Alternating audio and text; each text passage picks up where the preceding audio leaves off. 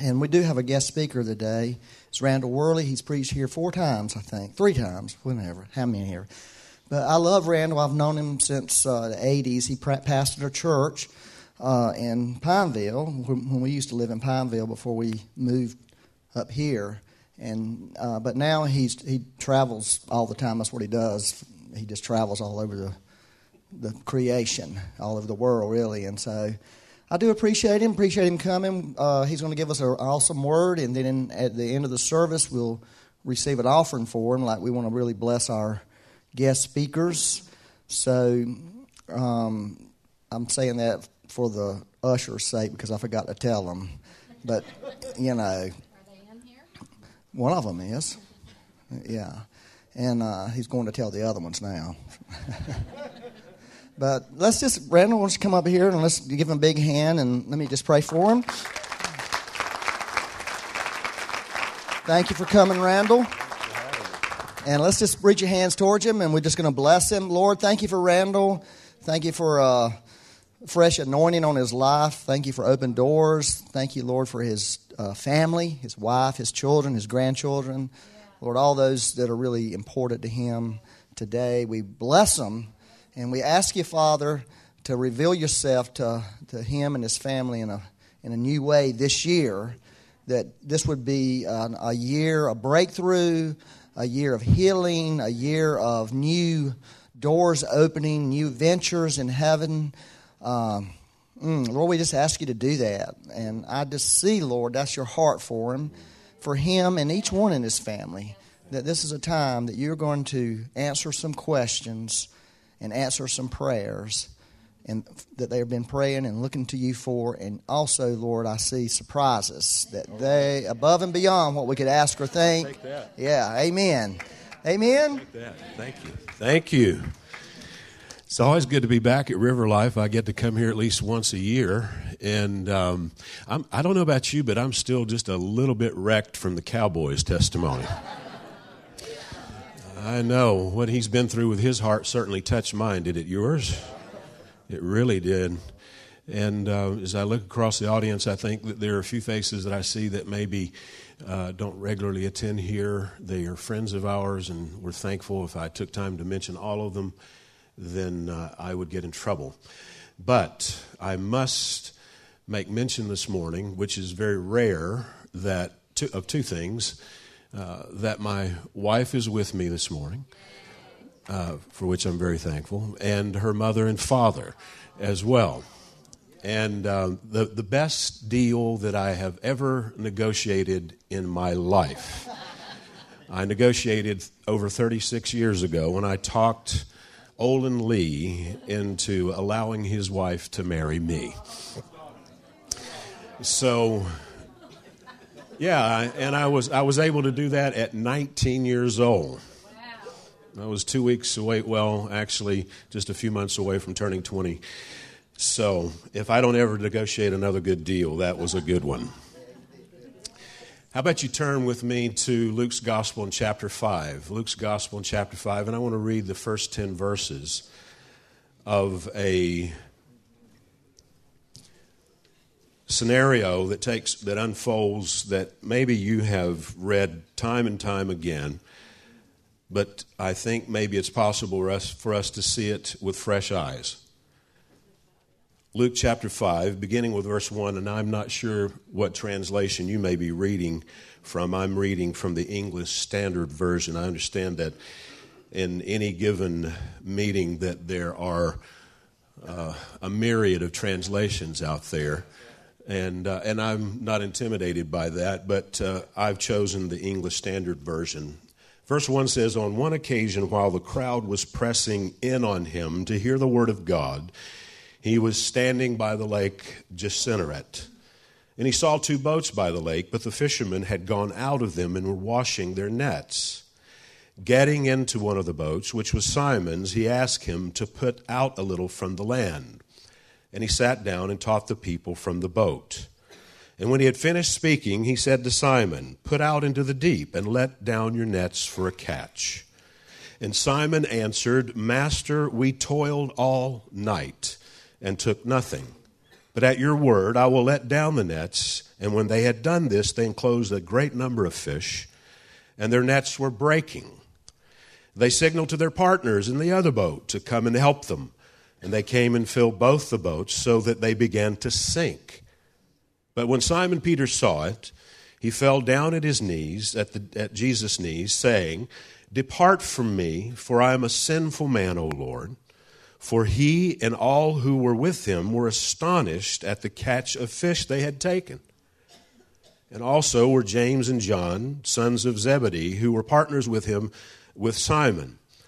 Jesus said to Simon, Don't be afraid. From now on, you'll be catching men. And, they, and when they had brought their boats to land, they left everything and followed him. Now, I'm full aware that probably there's not an individual in this room that is not somewhat familiar with this particular story. And I do believe, though, that what I'm going to be sharing with you this morning is without question, and uh, that is probably a bold statement to make, without question, relevant for every person who has a pulse. You do have a pulse, don't you? Sometimes when I'm speaking to different audiences and I am developing a particular topic, I have some question as to whether or not I am reaching everyone. But t- this morning, I have great assurance that no one is going to be left out in the connection that you're going to make with this truth. Now, what I want to talk to you about is failing successfully. failing successfully. Now, most people would consider that to be a unusual pairing of words because there's a polarity between them. There is a paradox that exists between them. What does failure have to do with success? All truth has to exist in some sort of tension. You cannot have love without the presence of fear. You cannot have faith without the presence of doubt. You cannot have peace without the presence of confusion. These things do not exist in a vacuum. There has to be that tension that is always present for you to experience truth. Does that make sense to you? Let me put it to you this way. When you came out this morning to warm up the car, as I did, and it's 27 degrees, I am seldom conscious until that moment when I hear the engine make that first growl after inserting the key into the ignition. And I am made aware, especially on mornings like this, that there's a battery that has both a negative and a positive pole that gives the engine the ignition that enabled me. And I know that may seem profoundly simple, that gave me the ability to get to where I am right now. Unfortunately, I think sometimes we tend, as it seems Peter did here in this encounter that he had with the Lord, which was the initial encounter that he had with him, to assume that if things are beginning to begin get increasingly negative that that is a reflection that we're doing something wrong. And as a result, what we do, we allow failure to, in many ways, define us. Without realizing, again, that you cannot have success without failure. Now, I want you to see the context here. Uh, you know, how many times uh, do we hear people in my position that are preachers and teachers that they cite a text, they read it, and then they never return to it. And you wonder why on earth did they even read the text? Because what follows has little or nothing to do with what they read. So I think it's really important for us to develop the, what happens here with Peter, which is a transitional moment. It's a transformative moment which, by the way, have I ever shared with you my definition of transition? Have I? In some of my previous visits. You know, transition is a word that is overused, misused, and even abused. Quite often, when I haven't seen people for any length of time and uh, I'm getting caught up with them, I ask them, How are you? And usually they respond quite often, I'm in transition.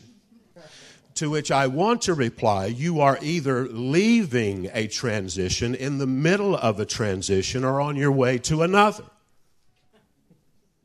It's an ongoing part of the curriculum for us, isn't it? The transitioning is where we experience truth. So, my definition that I teased you with a little bit there this definition I didn't get from a book. I got it through the many transitions that I've gone through. Transition is that nebulous, undefinable space between where you've been and where you're going, where God redefines you that He might reintroduce you. This is really a transitional moment in Peter's life, and he is not aware that this is getting ready to happen. The context of it, if you noticed, in, in case you didn't, is the Sea of Galilee, but Luke calls it the Sea of Gennesaret. Now, why would he do that? Inquiring minds want to know. Would you like to know? Why is it that the other gospel writers refer to it as the Sea of Galilee, and here Luke refers to it as the Sea of Gennesaret? The word Gennesaret is very telling because it comes from the word from which we get the word a harp. You're familiar with a harp, of course, this unique instrument that, remember, I told you that truth is held in tension a unique instrument that has not just six strings like on a guitar, or what is it, four, three or four strings on uh, a cello, but it has a myriad of strings, doesn't it? Uh, if you've ever seen someone pl- playing a very large harp in an orchestra, the weight of that harp is such until they have to play from a seated position, don't they? It's, it's quite an, and it, it resonates with a very distinct sound. Maybe you're hearing it now when they're plucking those strings, and then they reach those moments in the movements of the music where they will run their fingers all the way down the harp. And some of you are looking at me as if, what does that have to do with a body of water in Palestine? It has a lot to do because the context of what Jesus said was always as important as what he said. Sometimes, listen to me now, sometimes we miss what it is that God is trying to say to us because we don't see the context in which he's saying it. I, I think probably every one of you in here this morning have answers that you've been, or questions that you've been waiting on to be answered for a long, long time. Some of you months, some of you even years. And uh, we don't realize that sometimes those answers don't come until the context pre- presents itself in which we can really be taught. Is this making sense to you? Peter is oblivious to what is getting ready to happen. See the scene again. Jesus, it's almost like he is being pursued by, the Bible describes here, a crowd. They're pressing on him to hear the word. And Peter and his partners have just finished all night an, a long night that seemed like longer than any normal night of fishing. This is, this is pressing toward them as Peter and his partners are basically collapsing from fatigue. And they don't realize, these men, that are getting ready to have their lives changed forever. they don't realize that their failure and their fatigue and all of their efforts to this point is going to be met by someone that is going to forever alter the course of their lives. Now, what I want you to take from that, because see, most of us, because life is so daily, that's the difficult thing about life, isn't it? That's really profound what I just said. That's why Paul would say, I die daily. Life wouldn't be so difficult if it wasn't so daily. Especially, especially when we find ourselves almost mindlessly monotonously going through the motions. You get up and you go through the same routine and you go to the same place every day and you see the same faces every day. And your job is am I making sense to you at all? That has a way of wearing on you, doesn't it? That has a way of causing you to be so fatigued until you wonder if there's ever the possibility for anything changing. This is, this is the occupation of Peter. This is what he does. And th- on this particular morning, as the sun is coming up, he is washing nets with tired muscles. There's nothing more difficult than to do what you have to do and do it with exhaustion. You got to remember when he responded to Jesus' request, he said, We have toiled all night and taken nothing. There had to be a degree of embarrassment that he is experiencing too, because this is his profession. This is what he's supposed to be good at. This is something that has worked well for him in the past, but is not working now these nets are waterlogged and they are tangled with debris. These are the kinds of nets that they just don't drag behind a boat. Uh, we would refer to them as a seine net. Some of the fishermen know exactly the use of that term. They stand out on the bow of the boat, and you know you, you gotta you got to work with me here and sense this and feel this because I want you to be in the boat for the, for the next few minutes. Are you willing to join me? Are you willing to join me? And so he's out on the bow of the boat all night long, and it takes such exertion to throw that seine out across the bow of the boat. And there is a rope that is attached to the corner of it because when it falls into the water, it collapses and sinks and forms a circle so that they can enclose the fish, and he is pulling it. Now he does not just have the weight of the net itself, but whatever he has caught as it's bouncing along the bottom. Hopefully, there's going to be fish in it. When he finally pulls it up to the edge of the boat, it is now soaked with water, and which every cast, it is getting more debris in it, it is getting tangled it is getting heavier. And he's done this all night long.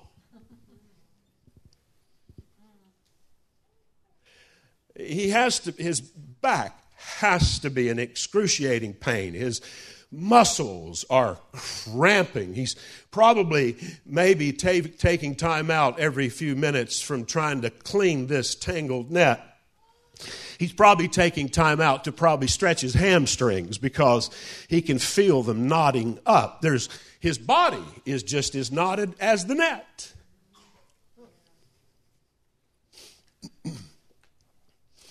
Now, maybe some of you are wondering what on earth that has to do with who you are and where you are. How many attempts have you made? Some of you in this room just in the last few weeks have sent one resume out after another. You've cast here, you've cast there. Some of you have made attempts at other things that you felt were going to work. And every time it came back to you, it came empty and more tangled than it was before.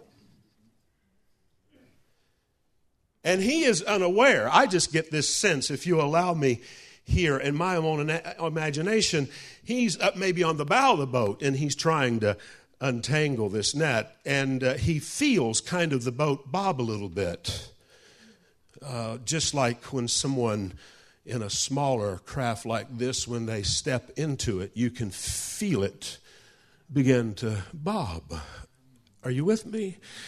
You feel it just give way, and he, he turns around and he sees this man that maybe he's heard rumors about him. What are all these people gathered for? I've often wondered, I was thinking about this this morning. Did you notice Luke does not tell us the content of what Jesus taught? In so many other places, we have line by line transcript of what he said. But I wonder what he's talking about.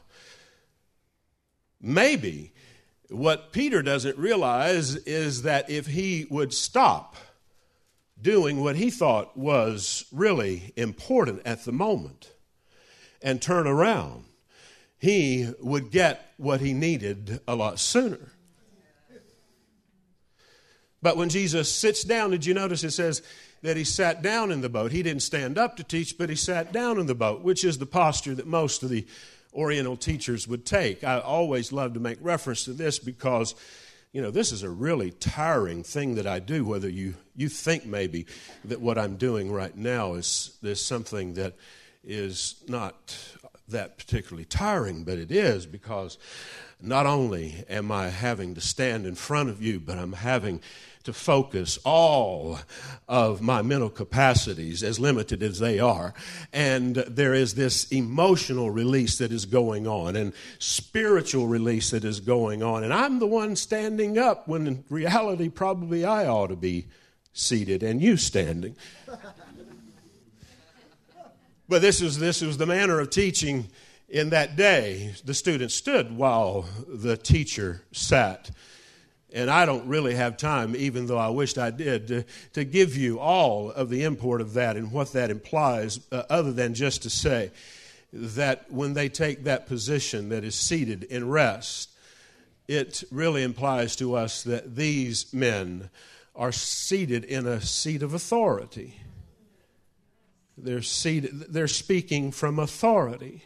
His pulpit is a boat. His pulpit is the means by which Peter makes his living. So let me hasten on to the point here because what happens is that when he finishes sharing whatever it is that he shared with this huge audience that had, that had gathered, Jesus looks at Peter and he tells him to launch out into the deep and to cast his nets for a great catch of fish. His response, again, was We've toiled all night and we've taken nothing. Uh, failure has a way of convincing us, if we fixate on it, of convincing us of lies that become greater than truth.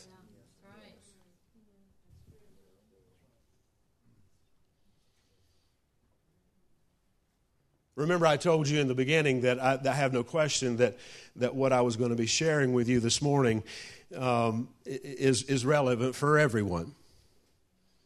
The response that Jesus gives to Peter is, is pretty normal, pretty expected, isn't it? Because, listen, this is something that is a generational occupation. His father was a fisherman, and his father before him. Uh, this is something that he grew up on. This is something that he was well acquainted with. It became second nature. And uh, from what I gather, even though I haven't heard that much about who you are, Rabbi, you are, he does call him a teacher, doesn't he? He does call him master, so he knows his reputation. Here's what I'm trying to help you with. Do you realize that a lot of times the answers that you are des- so desperate for will not come from expected sources?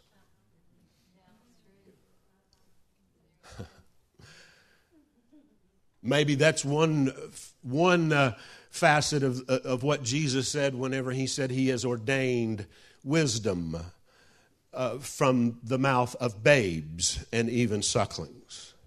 It's amazing to me what I have learned from my grandchildren just in the last few years. I think it's, it's true what uh, Einstein, his name is synonymous with genius, isn't it? He said, if you can't explain it to a six year old, you probably don't understand it yourself. and then he went on to say, he says, the only thing that's hindered my learning is my education. Uh, most of us don't realize how much we have to or we need to unlearn.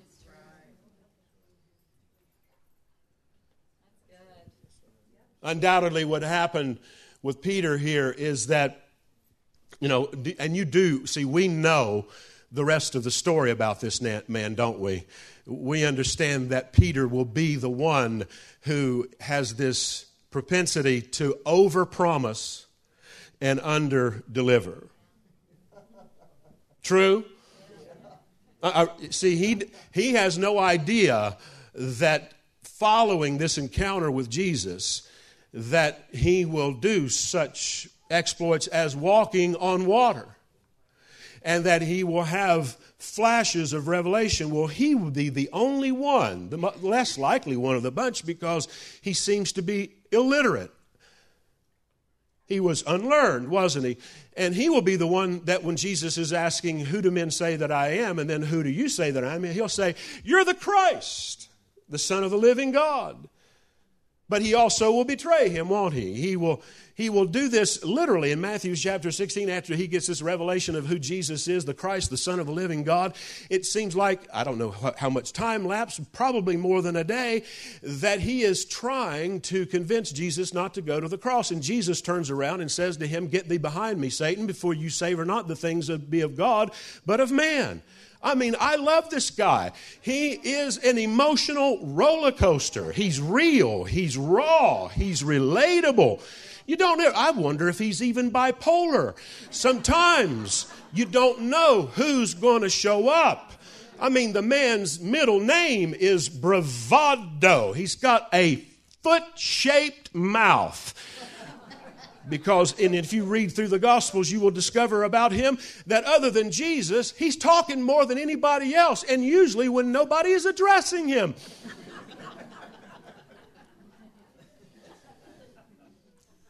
He's those you know he's the personification of those external processors that make you nervous.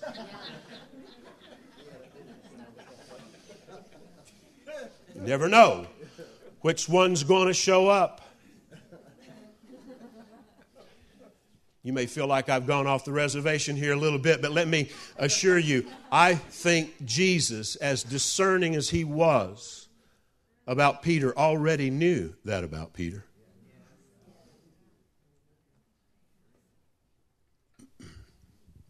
And what happened in this moment, Peter misinterpreted, as most of us do when we fail. That we don't see the context of the failure. And as a result, we don't learn from it. We go through it again instead of growing through it. See, to me, these are not just clever cliches. What I am speaking to you, I hope you discern enough is coming through the very thread and fabric that has been woven in me for over three decades, almost four decades now, of trying to learn how to succeed out of what I've failed at doing.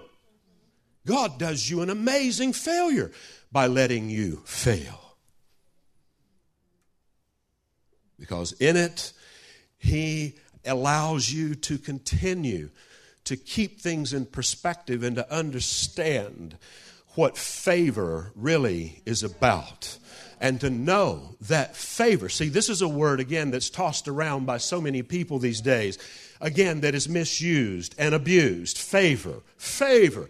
Sometimes I almost get nauseated at the sound of it because I think some people, remember I told you truth, truth, has to be held in tension, they don't understand that favor from God does not necessarily guarantee that things will be favorable.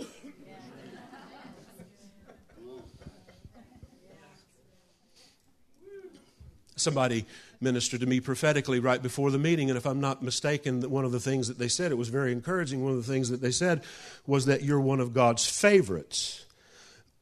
and I thought, yeah, sometimes I feel that, sometimes I don't. You know, listen, you consider the nation of Israel, and the Bible says concerning them that they were chosen in a furnace. That's where God chooses you in a furnace. It doesn't seem that I'm encouraging you very much so far. You're chosen in a furnace. And one old rabbi said, Yeah, we're chosen all right. We're suffering from too much chosenness.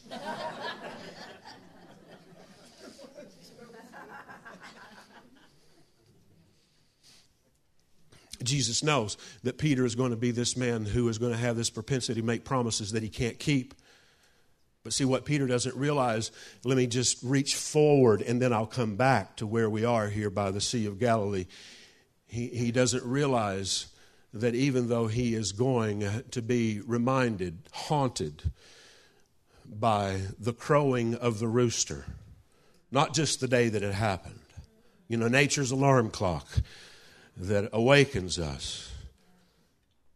In third world countries, you know what it's like. We've heard them, haven't we? You don't need an alarm clock because the nearby rooster will awaken you somewhere around 4:30 or 5. See, this is like a song that's playing over and over. You ever have that experience when you hear something you can't unhear it? And all he is hearing every time that the rooster crows, every morning that he gets up, it's a reminder of his failure, his egregious failure of Jesus when he need him the most. But here's what I want you to take hold of. And this is challenging to a theology that most of us have been conditioned by. A theology that has conditioned us to believe that our relationship remains intact with God as long as we are able to do good on the promises that we've made to Him. You make promissory notes with your mouth that you will eventually be unable to make good on. So listen to this if you don't take anything away from what I've said so far. And by the way, are we having fun at all? I, I am. I am. Your relationship with God has not ever been based on the promises that you make to Him, but on the promise that He made to you that He would never leave or forsake you. Do you know? Do you know that there are more references directly and indirectly from Genesis to Revelation about God never leaving us than there is to faith? I don't think you got that. Yeah. So, but Peter doesn't know this, does he? he is he's not aware of what's getting ready to happen. He doesn't realize that what Jesus is getting ready to do is to, is to take that which he perceived to be a unmitigated failure and show him that the seeds of success were hidden in it. Master, we've toiled all night and taken nothing. And we, listen, you need, you need to read this with a, a little more reality and basic logic because do you think that he said it this way we've told all night long and taken nothing. Nevertheless at your word i'll let down the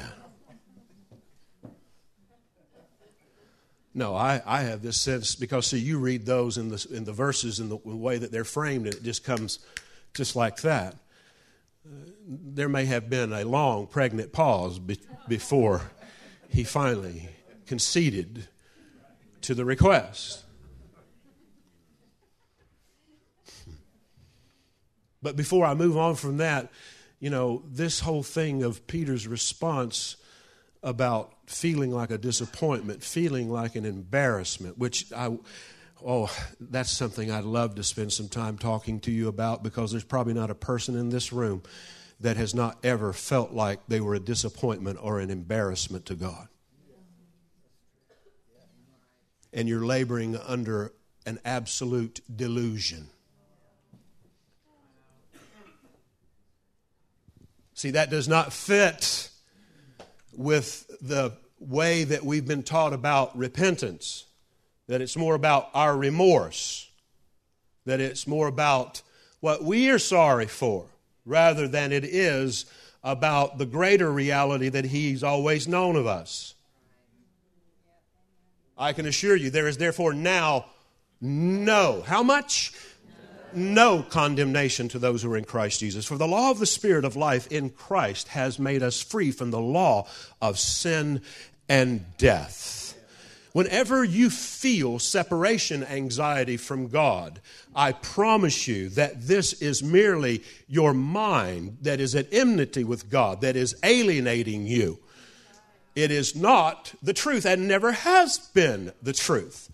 Because when you repent of something to God, that is not when He makes the discovery.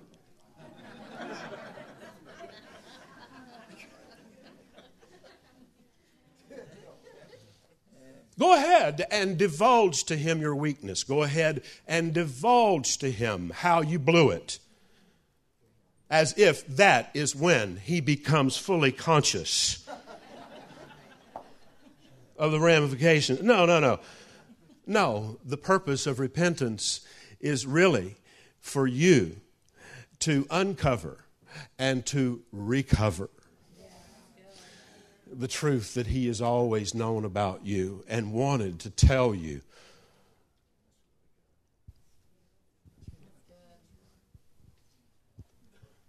See, I, I came up in a church culture and I have great respect and honor for the, my heritage. But like every generation that has preceded us, there were certain things that certainly needed some updating and I'll need updating tomorrow. And I would hope you do too. Because if you know, if I ask the question of the oldest person in this room, do you want to continue to grow? I would think that their response would be absolutely yes. Well, growth cannot happen without change. Cannot happen without change. What was true of you, I, I like what Carl Jung teaches, one of the fathers of modern psychology, what was true of you in the, because he divides up our lives in the morning, afternoon, and evening. He said, What was true of you in the morning of your life is not true in the afternoon of your life. And what was true you, of you in the afternoon of your life is not true in the evening of your life. That does not challenge the absolutes of truth. But see, there are certain things that are not true of me now at this age and stage of my life that were absolutely true in the morning of my life. And the reason why some people fixate on failure and remain in those previous ages and stages, it's almost like their clock, their life clock, stopped there was a power surge, there was a storm that came into their life, like knocking out the power to your house. And the digital clock is flashing, but it's a time from 1976, and you're still in 1976 because you failed back there. I just picked a random year. You failed back there, and that's where your life clock stopped. And that's where you decided that you would begin to assess your risk tolerance. And that's what's happening here with Peter. He's having to seriously assess his risk tolerance. Does, the, does those words make you particularly anxious? Risk tolerance? Hey, I promise you, the reason why many of us are not experiencing God in new and fresh ways is because we have already predetermined what our risk tolerance is. And we're not going to go any further. And we don't understand why God is not as active in our life as He is in other people's lives.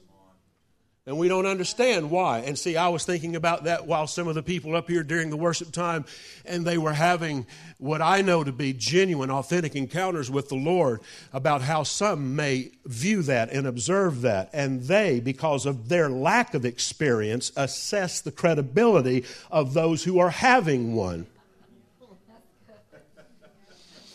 Usually, when God lets you see that, it's to remind you not of what they are experiencing, but what you're not experiencing.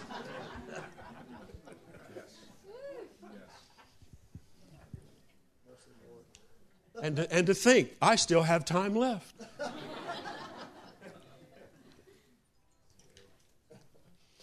I think it's T.S. Eliot that said, and I always try to give people credit when I read these profound things. You know, I, I have said that sometimes when I quote someone, I will give, you know, I'll give credit to the first time I use it. The second time I will say I've heard it said, and the third time I will say I've always heard, I've always said. but I think it's Eliot that said, it is not until you are willing to risk doing something that cannot be undone that you will ever know what can be done.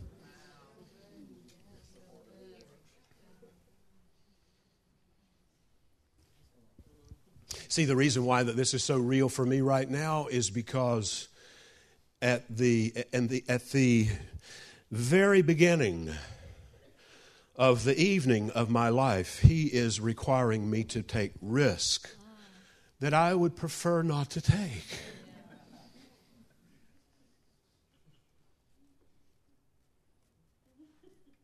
If you want faith to be active in your life, you cannot separate faith and risk. Neither can you, neither can you experience faith with everything always being so predictable because faith and predictability cannot coexist. You, want, you, you don't know why maybe you're not getting the healing that you desire or the restoration or the reconciliation or all these other things. It is because you want God to come to you where you were instead of taking the leap to where he is, launching out into the deep because that's where the abundance is. That's where the abundance is.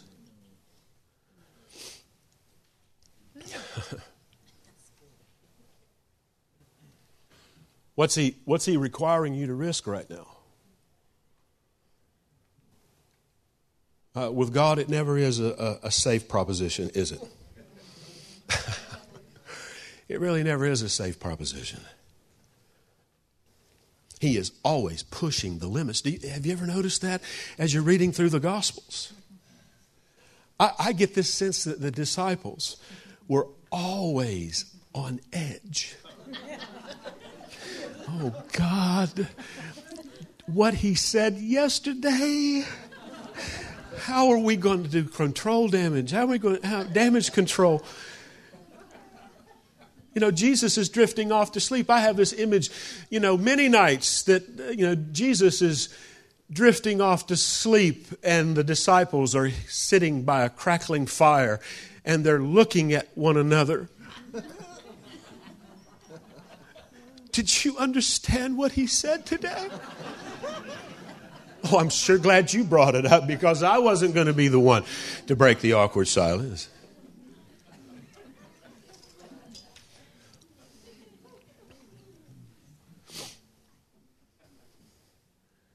I want to I want to get to where Peter is and get there quickly. He did. Now, notice his response, which I have a little different take on this, which is probably not surprising to you. What does he do? When they start pulling in and their nets are snapping, just popping and snapping, and fish are getting away.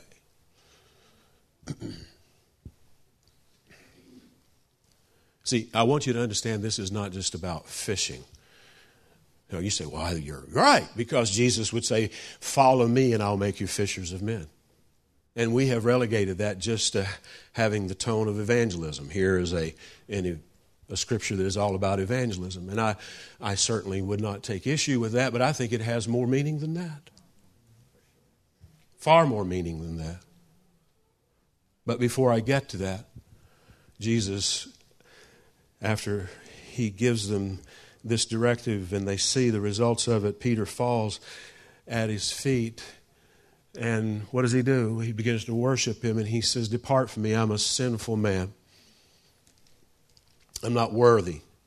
See, there is something that is going to have to be dealt with especially as it relates to worship. Please hear what I'm saying now, because usually there, without without it being intentional, there is this sense that in worship, what we are doing, we're groveling at the feet of this cosmic egomaniac that demands attention and appeasement.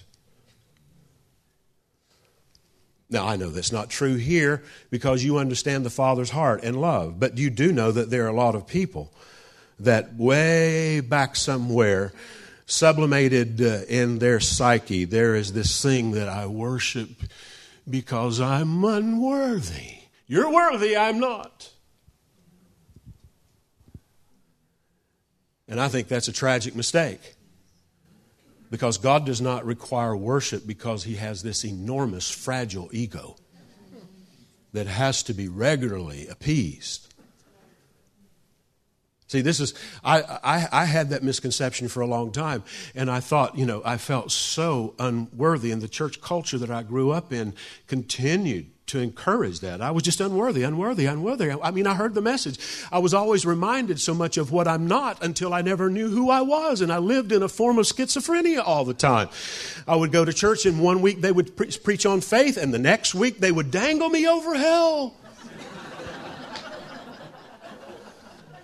Every altar call that they had, especially after those booming messages about the any minute evacuation. I was there, man, because at that article, I was there. I would confess every sin I could think of, and those I would conjure up just to make sure. Living not in the eternal security that the scriptures teaches us, but in eternal insecurity. Thinking that my repeated failures had in, had any way affected God's heart toward me. Thinking, thinking, thinking the wrong things, thinking that the carnage of the crucifixion was proof that I was unworthy and that Jesus had to die to change God's mind about me, when in reality, Jesus died to change my mind about God.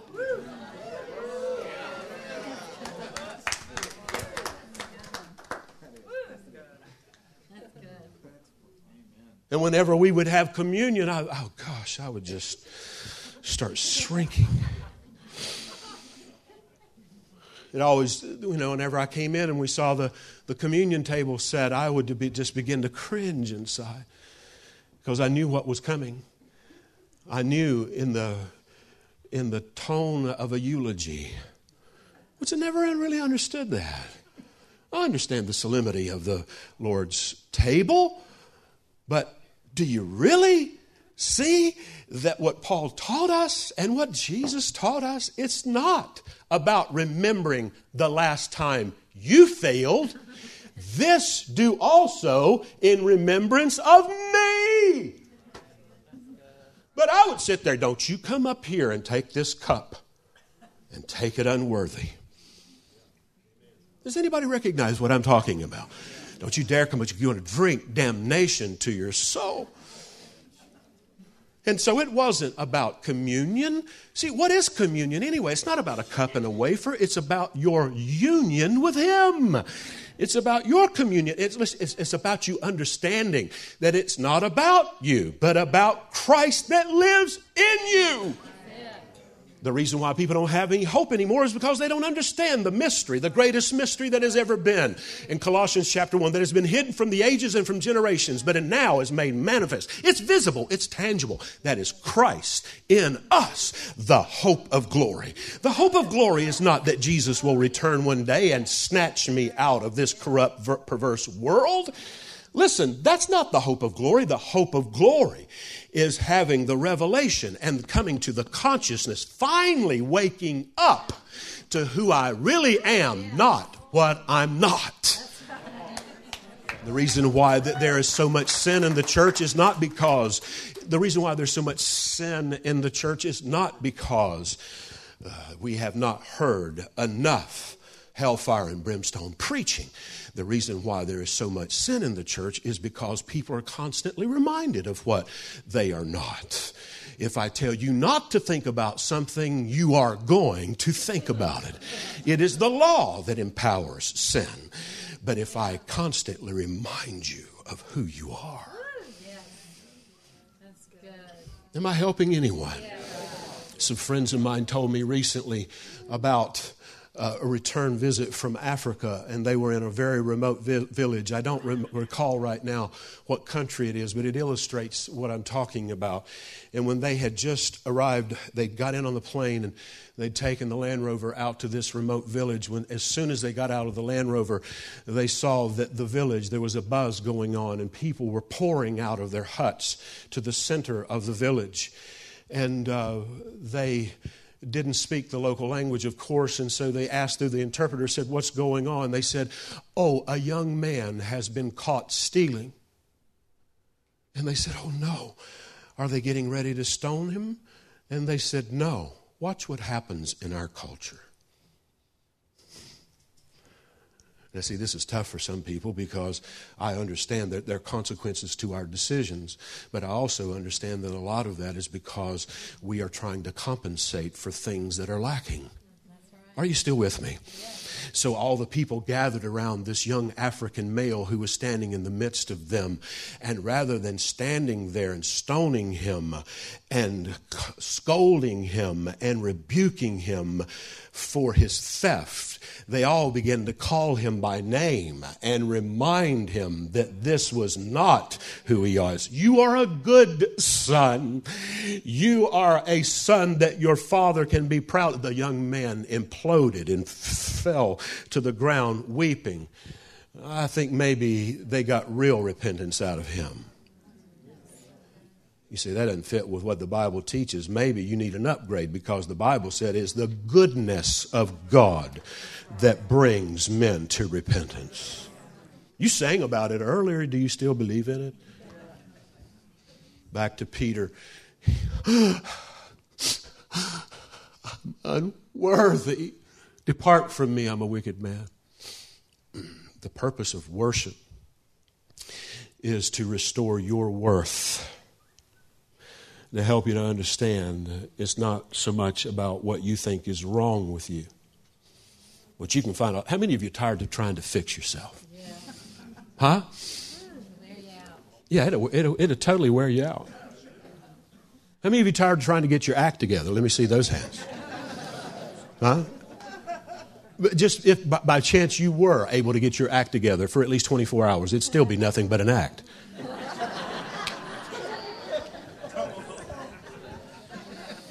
I'm trying, you're trying to fix something that you can't fix yourself. Kind of reminds me of the young plumber who had never heard of Niagara Falls, never seen it before, and he just gets, he finishes his training, gets his plumber's license, and somebody takes him on a trip to Niagara Falls. Remember, he's never seen it before, never heard of it, and he's this young, aspiring plumber, and when he sees it, his eyes gets as big as saucers, and he said, I think I can fix it. you can't fix it.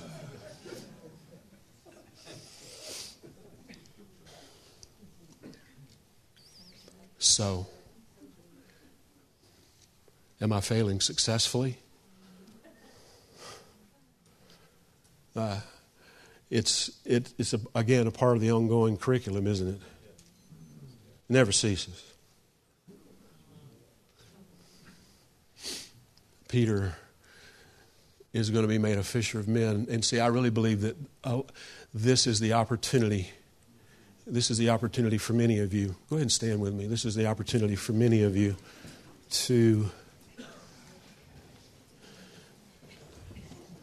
begin to realize please don't leave me now.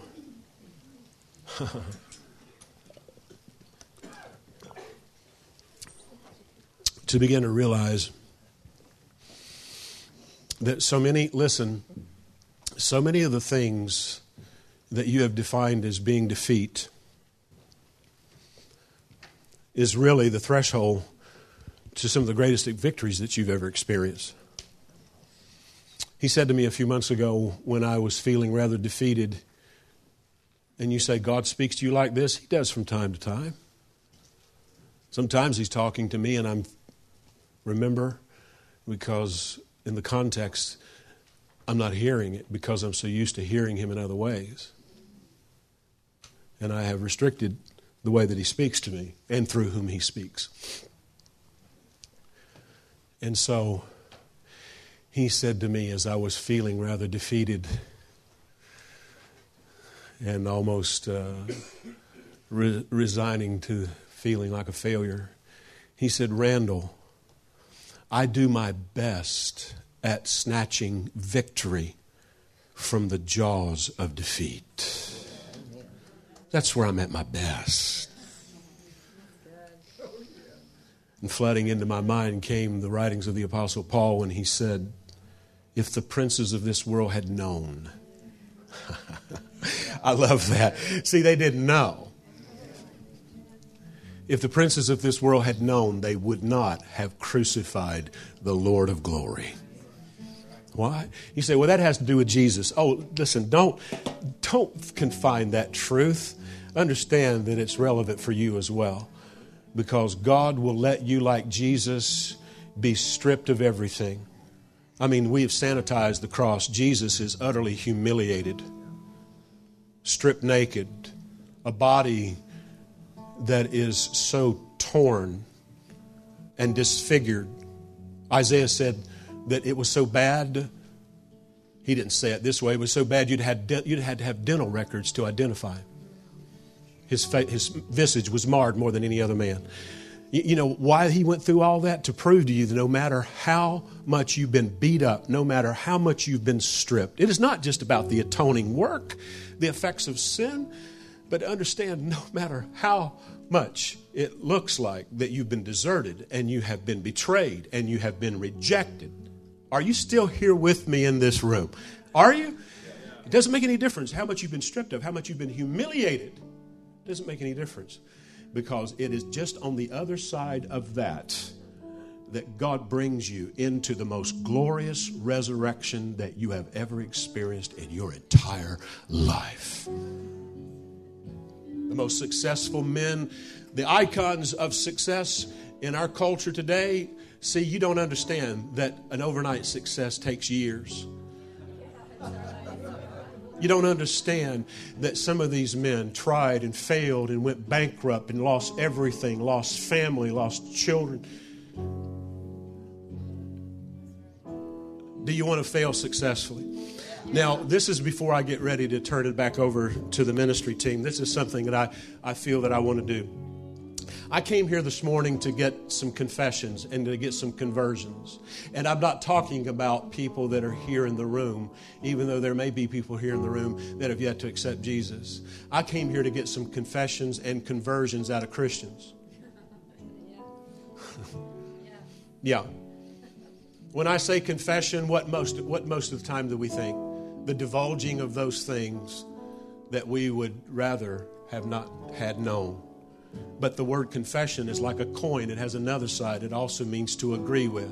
So God wants you to stop agreeing with all those things that you fixated on and start agreeing with Him. Huh? Are you willing to do that to start agreeing with Him? The next, the next time the unfinished, the next time, the next time that the unfinished begins to taunt you and haunt you. Does anybody know what that's like?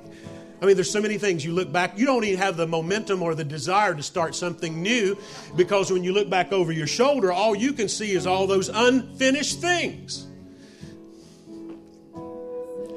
Maybe what you ought to start looking for is found in Psalm 23 6. The twins of goodness and mercy that will follow you all the days of your life. Not the twins of defeat and failure. And you listen, you'll see what you're looking for. Huh? I mean, what you focus on determines what you miss. And so, what you need to start focusing on is the goodness and the mercy of the Lord. Taken right there from the Journal of David. And if there's anybody that had his share of failures, he did. But all he could see is goodness and mercy in the rearview mirror. So, are you willing? Just say right now, Lord, I confess, I agree with you. I don't agree with my failure. I don't agree with that the way that I I dropped out, the, the way that I gave up. I don't agree with that. Lord, that doesn't define me. I agree with you. I confess, Lord, in what you have to say about me. Lord, awaken dreams that are lying dormant in this room. Hey, come on now. Some of you, even that are in my around my age, you need to begin to dream again. Yeah, I'm beginning to dream more now than I did when I was in my 20s. I'm beginning to understand that there is something that has been latent in me. What do I mean latent? I mean it's been there all along, and the right circumstances are now showing up to wake it up inside of me. And there's some of you right now that live in dread every day of your lives. You need to ascend into the pure atmosphere of dreams where dread is suffocated by the fresh atmosphere of dreams. Come on, do you want to dream again? Come on. Lord, I, I thank you tonight. I thank you this morning, Lord, that you're stirring in us that down beneath the gray coals of yesterday, down beneath the gray, lifeless coals of yesterday, there is an ember that is just waiting to be provoked, just waiting to be stirred, so that I can dream again. Dream again. Tell him, I want to dream again. I want to dream again. I want to dream again.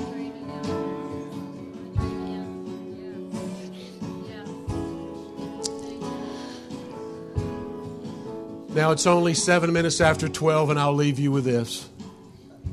One of my favorite stories I've been telling in the last two or three weeks. When I say Walt Disney, what do you think of? Somebody said Mickey Mouse. a little bigger than that. This man, listen, you know that I really believe that he was a gift to all of us to expand our imaginations. the magic kingdom. You say, well, this was all about amusement. No, it was more than that. You say, oh, this is all just about, you know, caricatures and cartoons. No, no, it was more than that. Because he had an influence on you before anybody else did. He began to influence you as small children, didn't he? And he's still doing it generations later. When Walt Disney was dying, this is a little known story by most. When Walt Disney was dying, He's in a hospital room. There was a reporter that kept pressing for the opportunity to get an interview with him, and they kept declining. And finally, they gave him the opportunity to go in to see Disney. Disney, when he walks into the room, he is so excited, not Disney, but the reporter is, that he's going to be the last one to get the last words of Disney. And he sees this man that is already beginning to emaciate and he's lying there too weak to talk. And disney motions for him to come over to the bed and he thinks this is rather strange behavior. Is he gone senile? What is he wanting? And so he keeps motioning for him to come over closer to the bed. And when he gets to the bed he slides over a little bit and motions for him to lay down beside of him. When the reporter laid down beside of him, he realized that Disney, this was not bizarre behavior after all, because when he laid down beside of him, he could see taped to the ceiling the sketches that he had for Disneyland. Disney was dying, but his dream was still going on. He would not allow himself to die and not continue to dream. The reason why a lot of people are dying while they're still alive is because they don't have any dream, because of the repeated failure that has calloused them. It was later said that after Disney's death, six years later, it was completed, and somebody said it's a shame that Walt didn't get to live to see this. And his brother responded by saying, He saw it before any of us saw it. Thank you, Jesus. Do you feel do you feel encouragement? Do you do you feel encouragement? Yeah. It's in the room. It's in the room. People, God's people need hope more now than ever before. Thank you, Lord, for hope. Thank you for hope. Thank you for encouragement. Amen. Just reach out and put your hand. I know we've been doing this all morning long. There's been all kinds of. Put your hand on person right on either side of you. Believe God now. Don't don't try to think too hard, complicate it. Just believe God right now to give you one word, just one word for them, just one word for them. In Jesus' name. Thank you, River Life. Love you guys. Thank you so much. Bless you this morning.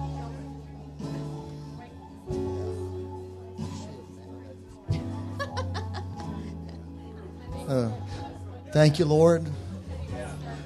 The Lord's good, isn't He?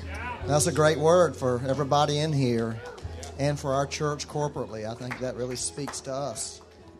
So, Lord, we just pray that.